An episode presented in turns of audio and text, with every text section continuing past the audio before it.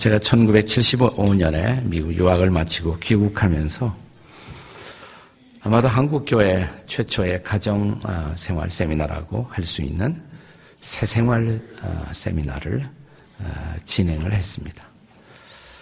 그때마다 자주 인용했던 돈에 대한 한 명언이 있습니다. 한번 들어보시죠. 우리는 돈으로 침대를 살 수 있지만 돈으로 단잠을 살 수는 없습니다. 돈으로 음식을 살 수는 있지만 돈으로 식욕을 살 수는 없습니다. 돈으로 집을, 하우스를 살 수는 있지만 홈, 가정을 살 수는 없습니다.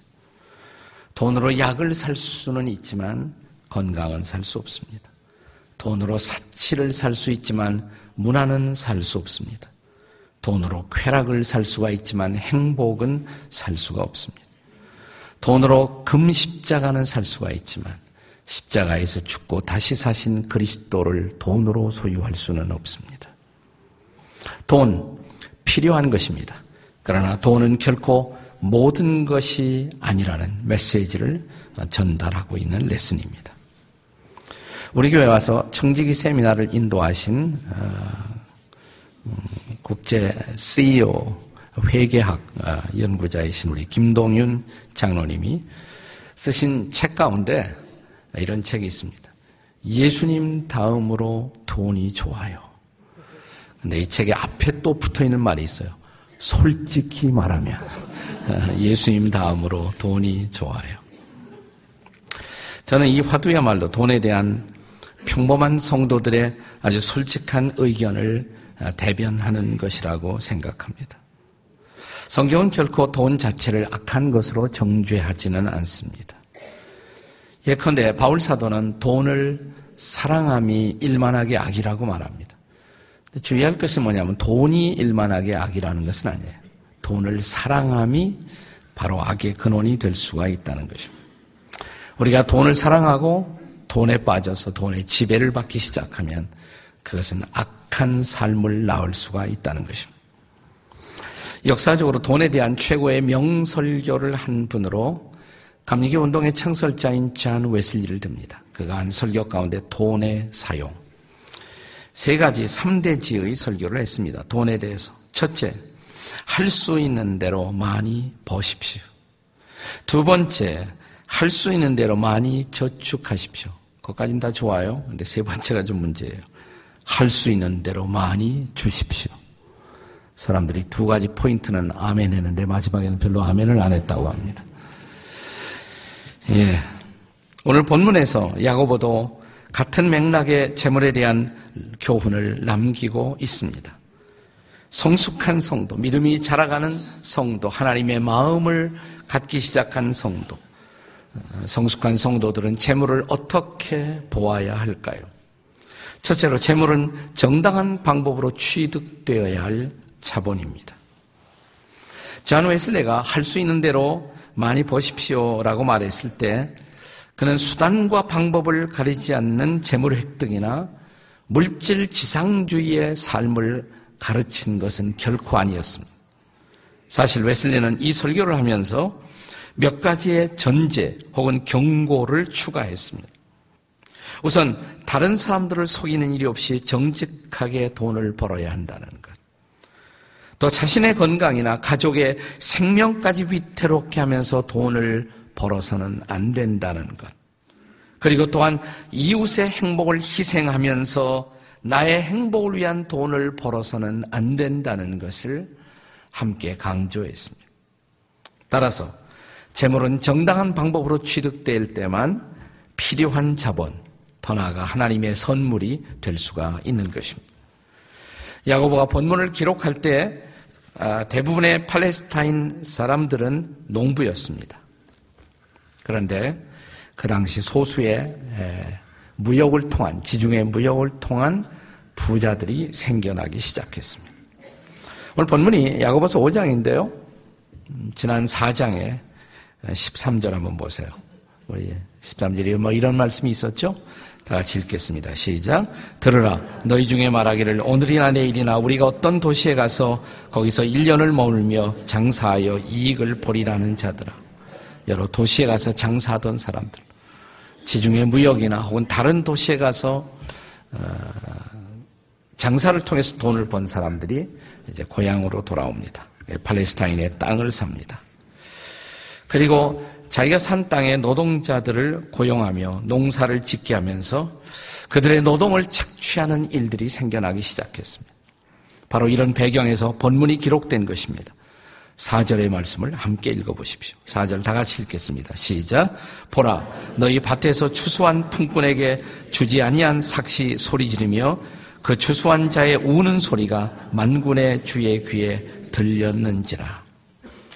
이 말씀을 우리 한국적 상황에 맞도록 제가 한번 예를 들어보겠습니다. 우리 한국에도 무역, 일종의 해외 무역을 통해서 어, 돈을 어, 좀 벌기 위해서 사업을 하시는 분들이 많이 계십니다. 그래서 공장을 운영하시는 분들이 우리 주변에 적지 않게 계십니다.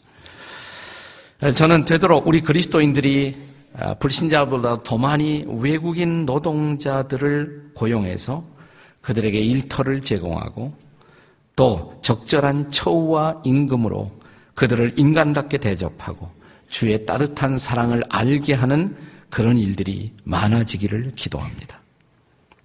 최근에 기독교에 대한, 특별히 한국 기독교에 대한 불미스러운 이미지가 언론이나 영화에 계속적으로 등장하는 가운데 오래간 만에, 아주 오래간 만에 외국인 노동자들과 그리고 다문화 가족을 품는 교회의 모습을 따뜻하게 그린 영화가 출연했습니다. 완득이라는 영화죠. 완득이. 네. 어, 최근에 우리의 가슴을 아주 아프게 만든 대조적인 영화 하나가 있었습니다. 도관이라는 영화였습니다. 어, 제가 이 두 가지가 왜 사회 문제가 되고 있는가를 보기 위해서 둘다 봤는데 어, 도가니를 보고 나오면서 저는 고개를 푹 숙이고 누가 나를 볼까봐 두려워하면서 나왔습니다. 근데 완득이를 보고 나올 때는 어깨를 쫙 펴고 웃으면서 나왔습니다. 그리고 우리 교인들에게도 다 보라고 그래야겠다 하는 생각을 했습니다. 완득이 다 보십시오. 네, 아주 괜찮은 영화입니다. 도가니는 안 보셔도 돼요. 다 완득이는 꼭 보시기 바랍니다. 완득이라는 주인공 주변의 크리스찬들 그들의 모습은 마치 한 줄기 작은 빛을 보여주는 한국 교회의 희망이라고 저는 생각을 했습니다. 두 가지 종류의 크리스찬들이 오늘 있다 생각하시면 돼요. 그러니까 뭐냐면 도가니형 크리스찬과 완득이형 크리스찬. 옆에 있는 분들에게 당신은 도가니 쪽이십니까? 완득이 쪽이십니까? 한번 물어보시겠습니다. 다 같이 시작. 네, 당신은 도가니십니까? 완득이십니까? 아무 소리 안 하고 있는 분은 도가니일 가능성이 많습니다. 반응이 없는 사람들. 예. 저는 완득이를 보면서 그러나 마음 한구석에 다른 염려가 있었어요. 하지만 영화와 달리 교인을 자처하면서도 외국인 노동자들을 고용하고 임금을 착취하고 그들을 악하게 대접하는 소위 교인들이 있을지도 모른다는 생각 때문이었습니다. 바로 이와 같은 사람들에게 야고보는 그들에게 주지 아니하는 체불된 임금과 노동자들의 탄식 소리가 주님의 귀에 들리고 있다고 말하는 것입니다. 그래서 오늘 본문은 가르칩니다. 재물은 정당한 방법으로 땀 흘려 모을 때만 비로소 가치 있는 자본, 하나님의 선물이 될 수가 있다고 말입니다. 그래서 우리 모두는 본문 앞에 서서 물어야 합니다. 내 손을 거쳐 들어오고 나가는 재물, 그 재물이 의로운 재물입니까? 아니면 불의한 재물입니까? 자, 성경이 가르치는 재물관, 성숙한 성도의 재물관.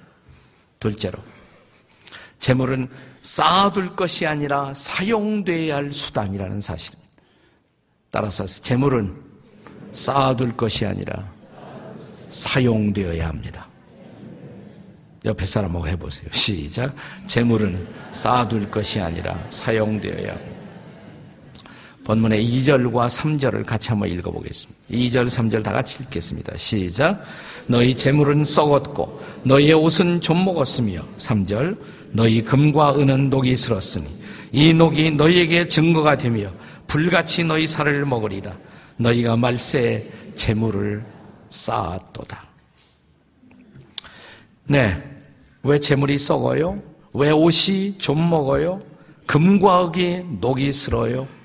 필요 없이 모으기만 했기 때문에 그렇습니다. 성경은 사용될 목적이 없이 쌓아두기만 하는 재물, 이런 재물의 허무와 악을 가르치고 있습니다.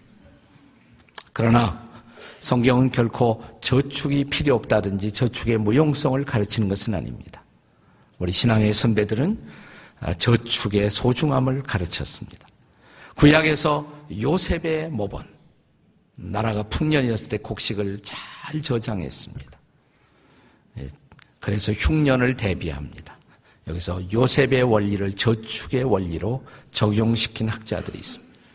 그런가 하면 예수님은 오병이어의 기적을 일으킨 후에 그것들을 버리지 말고 잘 거두라라고 말씀하셨습니다. 여기서 종교개혁자들은 저축의 원리를 찾았습니다. 저축은 잘못된 것이 아닙니다. 자, 웨슬리도 이 3대지 유명한 설교를 하면서 첫째로 돈을 벌고 두 번째 원리로 할 수 있는 한 많이 저축하라 이렇게 가르쳤습니다. 그리고 우리 성도들이 성경의 원리를 따라 성경적으로 살면 성경적으로 살면 검소하고 전략하게 살면 저축은 필연적인 결과라고 보았습니다. 자, 웨슬리의 이야기를 그대로 인용해 보겠습니다. 단지 욕망에 빠뜨리는데 사용하는 모든 경비를 중단함으로 육신의 정력, 안목의 정력, 이생의 자랑, 생활의 허용심을 충족시키는데 소비되는 모든 경비를 중단한다면 저축은 결코 어려운 것이 아니다. 어려운 때에도 그런 얘기를 했어요, 과거에. 그는 우리가 필요 없이 좋은 옷, 보석, 값비싼 가구, 사치품을 구입하는 일, 도박, 그리고 술 취하고 방탕한 일에 돈을 아낀다면 저축은 어려운 것이 아니라고 가르친 것입니다. 그러나 웨슬리는 저축을 위한 저축은 또한 성경적이 아니라고 가르쳤습니다. 그러니까 저축을 위해서만 저축하는 것, 그것은 성경적이 아니라고 가르칩니다.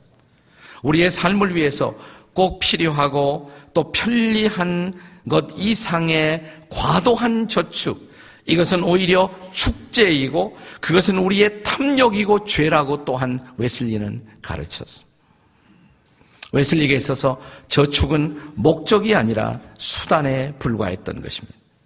그것은 돈의 마지막 목적, 할 수 있는 한 주기 위해서, 나누기 위해서 존재하는 수단이어야 했기 때문입니다. 저축한 돈으로 선교하고, 저축한 돈으로 가난한 이웃을 구제하고, 저축한 돈으로 고통받는 이웃들을 돌아보게 될 때, 비로소 돈은 선한 수단이 된다고 보았습니다. 그는 그리스도인들이 돈이 가져다 줄 수 있는 자기 파멸에서 스스로를 지키고 구원하기 위해서는 물질을 어떻게 쌓아둘까 보다 그 물질을 어떻게 쓸 것인가를 더 많이 고민해야 한다라고 가르쳤습니다. 웨슬리는 그래서 어, 물질의 선용 이것이 바로 자기 성화의 길이다. 그리스도인들이 성화를 성취하는 구체적인 길은 뭐냐면 물질을 어떻게 선용할 것인가를 통해 우리가 성화된다고 가르쳤습니다. 저 유명한 달란트의 비유를 여러분 생각나십니까? 음, 그 중에 한 달란트 받았던 사람. 한 달란, 달란트마저 잃을까봐 그는 꽁꽁 흙 속에, 땅 속에 감춰두었습니다. 지금으로 말하면 저축한 것입니다. 주님이 오셨습니다. 결산을 합니다. 이 사람에게 뭐라고 말씀하셨어요? 주인이 와서 결산할 때 착하고 충성된 종아 이렇게 말했습니까? 악하고 게으른 종아라고 말씀하십니다. 다시 말하면 보관할 줄은 알았지만 사용할 줄을 몰랐던 것입니다. 그를 악하고 게으른 종이라고 말씀하십니다. 재물을 모은 것 이상으로 그래서 중요한 것은 재물을 바르게 사용할 줄 아는 것입니다. 주님은 산상수훈에서 그래서 이 돈을 재물을 땅에 쌓아두지 말라 하늘에 쌓아두라 그랬습니다. 하늘에 저축해두면 그건 절대로 걱정할 필요가 없다고. 도둑을, 강도를 걱정할 필요도 없다. 어떻게 하늘에 쌓을 수가 있습니까? 자, 이 말씀의 마지막 결론이 이 말씀하고 연결이 돼요. 너희는 먼저 그의 나라와 그의 의를 구하라. 하나님의 나라를 위해서 쓰는 것, 그것이 하늘에 쌓아두는 일이에요. 그것이 하늘에 저축하는 것입니다. 하나님이 기뻐하시는 일에 내가 함께 내 자신을 드리고 사용하는 것. 그것이 바로 하늘에 쌓아두는 것이라고 가르칩니다. 재물, 쌓아두기 위해서 아니라 사용되기 위해서 존재하는 수단. 그것이 바로 성경적인 재물관입니다. 자, 재물 뭘까요? 성숙한 성도는 재물을 어떻게 보아야 할까요? 세 번째로, 재물은 사용된 결과에 따라 결산되어야 할 그런 대상입니다. 재물이 당신의 백성들에게 맡겨진 것이라면 우리는 뭡니까? 재물의 청직이죠. 관리자입니다. 요즘 말로 매니저라고 할 수가 있습니다. 우리가 주인이 아니에요. 우리는 관리자, 매니저에 불과합니다. 따라서 청지기에게 반드시 결산의 날이 다가옵니다. 그것을 우리는 심판의 날이라고도 할 수가 있습니다. 선한 청지기에게 그날은 주님의 인정과 상급을 받는 기대할 만한 날이지만 악한 청지기에게는 피하고 싶은 날이 될 것입니다.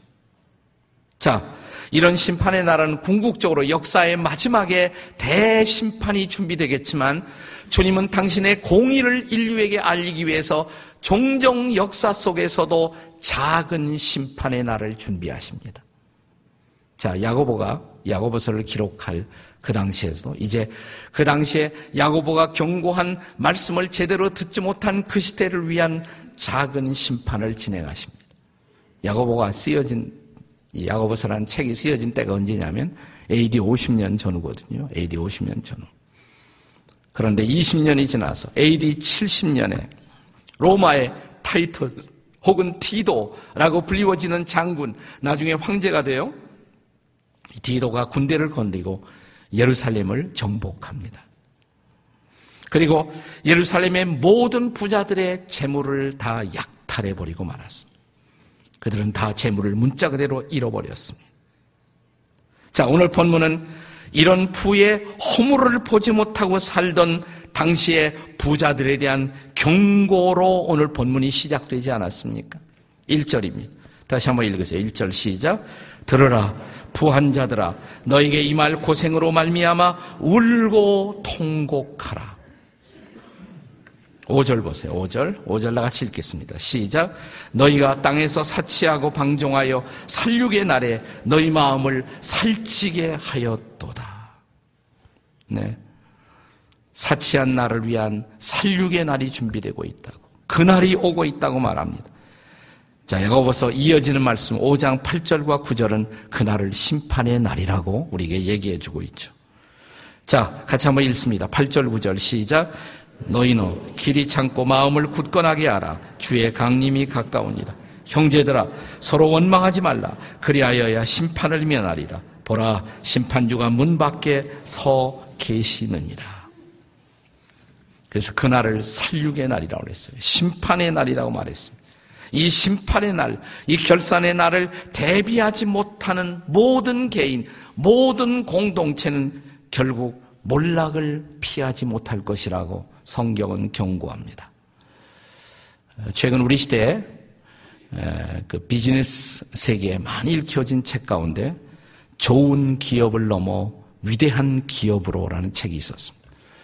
짐 콜린스라는 분이 쓴 책인데 이 책은 비즈니스계를 넘어서서 많은 영향을 끼쳤죠. 그래서 심지어 교회 목사님들도 이 책의 제목을 따서 좋은 교회를 넘어 위대한 교회로 뭐 이런 캐치프레이스를 내거는 공동체들이 많이 있었습니다. 근데 이분이 최근에 아주 최근에 또 한 권의 책을 씁니다.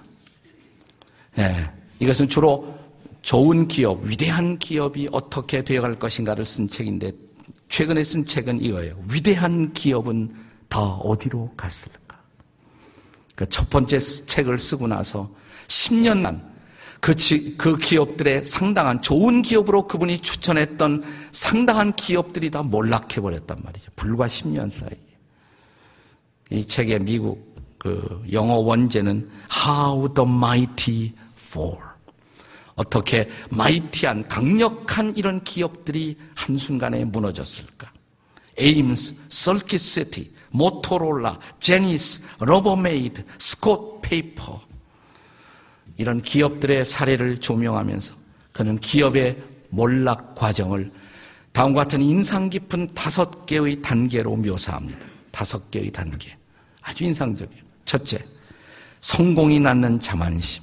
성공했다. 자만심을 갖는 순간 이미 벌써 몰락하기 시작하는 거예요. 두 번째, 원칙 없는 욕망의 추구, 욕심이 생겨요. 그래서 원칙을 무시하고 추구합니다. 세 번째, 위험과 위기가 왔는데 그것을 부정해요. 이 세 번째 단계. 네 번째, 마침내 망해가는 모습을 보면서 구원을 찾아 헤매는 방황하는 단계. 그리고 마지막 다섯 번째, 생명의 소물. 공동체로서의 생명이 끝나거나 아니면 생존만 이어가는 기업으로 추락한다는 것입니다. 사랑하는 여러분, 이것은 외국에서만 일어나는 것이 아니라 우리가 살고 있는 이 땅에서도 수많은 기업들이 우리 주변에서 그렇게 몰락해 가고 또 어떤 기업들은 겨우 그렇게 생존을 이어가고 있지 않습니까? 우리의 귀에 익숙했던 기업들 지금은 어디에 있습니까? 개풍, 대한, 삼호, 화신 이건 젊은 사람들 잘 모를 거예요. 나이 조금 있는 분들만 아는. 옛날에 망했으니까. 최근의 것들 대우, 동아, 거평, 해태, 한라, 진로, 대농, 범양, 한보, 산미, 우리 분당 성전이 들어가 있는 육호와 네. 모두가 그런 길을 걷지 않았습니까? 모두가 결산의 날을 지혜롭고 성숙하게 대비하지 못한 때문입니다. 결론이 뭐예요? 사랑하는 여러분, 결론이 뭘까요? 재물은 다 지나가는 것입니다. 개인에게도 공동체에게도 재물은 다 지나가는 것입니다.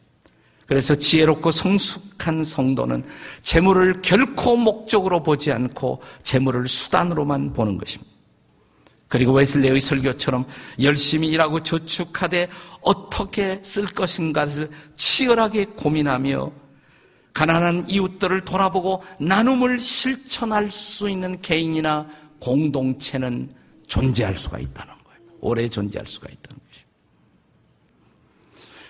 제가 야고보서 이 강의 설교를 하면서 얼마 전에 우리 시대의 우리가 살고 있는 이때의 가난한 이웃들을 배려하는 한 방법으로 전세를 올리지 말자. 생각나세요? 제가 설교한 거? 생각나시죠? 듣기만 하면 뭐예요? 네. 그런데 예, 최근에 이 설교를 듣고 실천에 옮긴 한 교부의 간증을 제가 들었습니다. 아, 그리고 제 마음이 아주 따뜻해졌고 목회의 보람과 아주 격려를 느꼈습니다. 현재 우리 교회 출석하는 유모 교수님의 이야기입니다. 아, 지난 9월 이분도 세를 들어 있었는데 집주인으로부터 전셋값 2천만 원을 올려야 한다는 통보를 받았대요. 근데 딱 통보를 받은 순간 제 설교가 생각났고 또 하나 생각나는 것이 뭐냐면 이분도 자기 작은 집을 전세해 주었어요. 자기 집 전세에 들어온 세입자 생각이 났어요. 나도 전세값 올린다는 말을 듣고 힘든데 내 집에 들어와 있는 세입자 얼마나 힘들까. 그래서 자기가 전화해 갖고 오히려 500만 원을 내려주기로 결정했대. 그랬더니 마음에 큰 기쁨이 있었다는 것입니다. 말로 다 할 수 없는 돈보다 더 소중한 기쁨과 자유를 마음속에 느끼게 되었다는 것입니다. 바로 이런 삶이 성경적 재물관을 실천하는 성숙한 성도들의 모습이 아닙니까? 조금 아까 스크린으로 보셨습니다만 우리 교회 청년들이 이맘때가 되면 연탄 나눔 운동을 합니다. 연탄 나눔. 교회가 돈 주는 거 아니에요. 우리 청년들이 자발적으로 헌금해 갖고 연탄 사 갖고 가난한 이웃들을 찾아가 나누는 것입니다. 나는 너무 자랑스러워. 우리 교회 젊은이들이 너무너무 자랑스러워. 어른들이 부끄러워해야 합니다. 얼마나 자랑스러운 모습이에요. 여러분도 함께 참여할 수가 있습니다. 참 저는 감사하는 것은 최근에 우리 교회가 이제 이웃들을 돌아보기 시작한 작은 노력들이 결실하다 보니까 사회복지기관을 아홉 번째 기관을 운영하고 있어요. 아홉 개의 기관을. 우리 교인들 다 몰라요. 나는 언제 한번 우리 교인들이 우리 교회 사회복지기관을 쭉 한번 돌아봤으면 좋겠어요. 아홉 개의 기관을 운영하게 되었어요. 여러분이 우리 교회 사회복지 법인이 운영하고 있는 이 사회복지 후원자가 되시면 이런 기관에서 운영하는 모든 혜택을 이웃들과 나누는 일에 함께 동참할 수가 있습니다. 사랑하는 여러분, 머지않아 저와 여러분의 인생은 끝날 것입니다. 끝나는 날, 내 심장의 고동이 멈추는 날, 내 몸에 더운 피가 숙는 날, 내 인생이 한 줌의 흙으로 돌아가는 그날, 내가 얼마나 벌었느냐, 이거는 하나도 중요한 질문이 아닐 것입니다. 뭐가 중요할까요? 내가 그것을 어떻게 사용했는가? 내가 어떻게 사용했는가? 그리고 내가 살다간 그곳에 무엇을 남기고 가는가? 청교도들은 돈을 남기는 것을 제일 수치로 생각했어요. 절대로 돈을 남기지 않았어요. 죽을 때 돈을 다 기부했습니다. 뜻 있는 기관에 다 기부했어요. 네. 그리고 축복을 남기고 사랑을 남기고 가는 사람들. 성숙한 성도의 모습은 이런 재물을 사용하는 일에 있어서 구체적으로 나타날 필요가 있습니다. 오늘 여러분은 여러분의 재물을 어떻게 사용하고 계십니까? 기도하시겠습니다.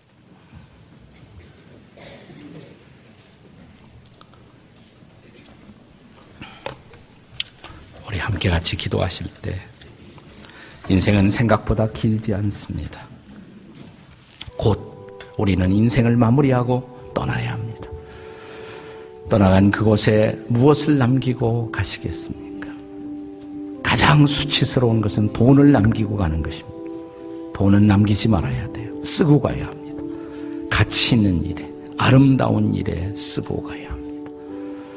하나님 잘 쓰고 가게 도와주시옵소서. 그러게서 아름다운 차취를 남기게 도와주시옵소서. 그렇게 살다가 하나님 앞에 서는 나머지 내 인생이 되도록 도와주시옵소서. 하루하루 돈을 쓸 때도 기도하며 쓰게 하시고, 그래서 우리 인생의 가장 아름다운 흔적을 남기고 가게 도와주시옵소서. 우리 다 같이 통성으로 기도하시겠습니다. 하나님 아버지 감사합니다. 주신 말씀을 가슴에 담습니다. 이 말씀을 따라 평생을 살고 그리고 하나님 앞에 설 때 가장 위대한 흔적을 주님이 기뻐하실 만한 흔적을 남기고 가는 당신의 백성들이 되도록 도와주시옵소서. 인도해 주시옵소서. 오 아버지 성령으로 역사하시고 주의 권능으로 함께 해 주시옵소서. 주님 감사합니다. 주신 말씀을 가슴에 품고 나머지 여생을 살아가게 도와 주시옵소서. 성숙한 성도로 살게 주옵소서. 예수님의 이름으로 기도드립니다. 아멘.